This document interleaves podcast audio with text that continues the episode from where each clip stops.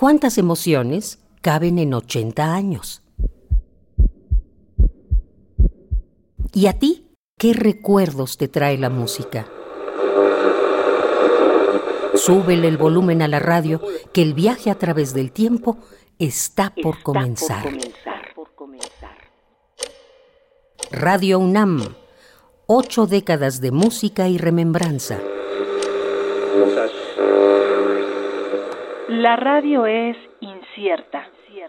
Pareciera que su eco se extiende al oído próximo, pero no conoce la palabra hasta, no sabe el significado de final, mucho menos lo que quiere decir último aliento. 2010 Mexicanos, vivan los héroes que nos dieron patria. ¡Viva Hidalgo! ¡Viva Morelos! Sean bienvenidos a un México de motivos patrios. No es para menos.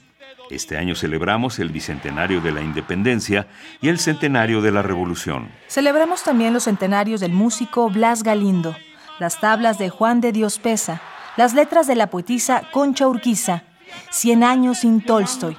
Recordamos que 100 años atrás nació un luchador social, Demetrio Vallejo. ¡Viva México!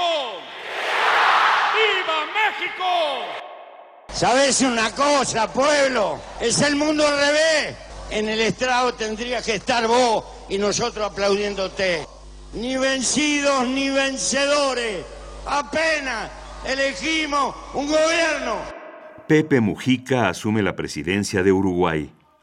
En Dubái se inaugura el rascacielos más alto del mundo, mientras Haití sucumbe a un terremoto de 7 grados Richter. En la colonia Villas de Salvarcar, en Ciudad Juárez, un comando armado asesina a 11 estudiantes, la mayoría menores de edad.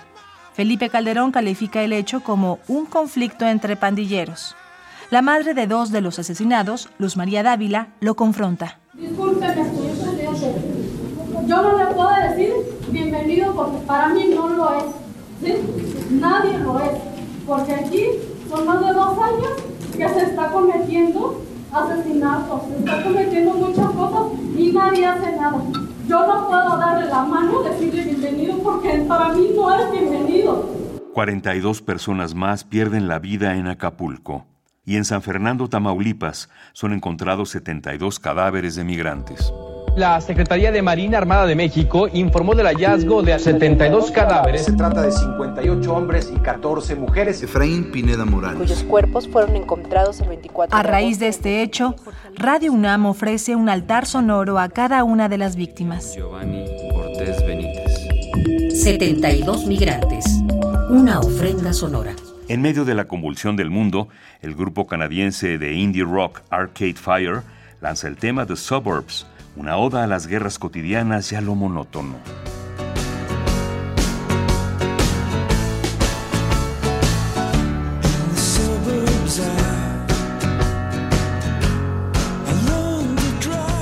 Mexicana de Aviación se va a la quiebra. La cuentista Ana María Matute recibe el Premio Cervantes de Literatura y el peruano Mario Vargas Llosa es galardonado con el Premio Nobel. It is a great honor to introduce the Nobel laureate in literature, Mr. Mario Vargas Llosa. Sinceramente, me siento bien, me siento tranquilo, con ganas de vivir, con ganas de ser útil. No me quejo de nada. El ex senador panista Diego Fernández de Ceballos es secuestrado y puesto en libertad siete meses y seis días después. No hay más crónicas. Muere Carlos Monsiváis, el contracultural. Y el 25 de agosto, Germán de Esa publica la última de sus gacetas del Ángel. En ella puede leerse: Tengo que guardar reposo por algunos días, pero muy pronto volveré a vestir mi uniforme azul y oro y a sembrar el pánico por todas las canchas de la República.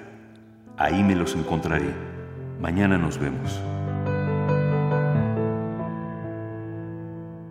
Radio UNAM recibe nuevamente el Premio Nacional de Periodismo por el reportaje ¿Qué tenemos que celebrar? a propósito del centenario y bicentenario de México. Radio UNAM, ocho décadas de música y remembranza, porque la vida se mide en canciones, historias, instantes.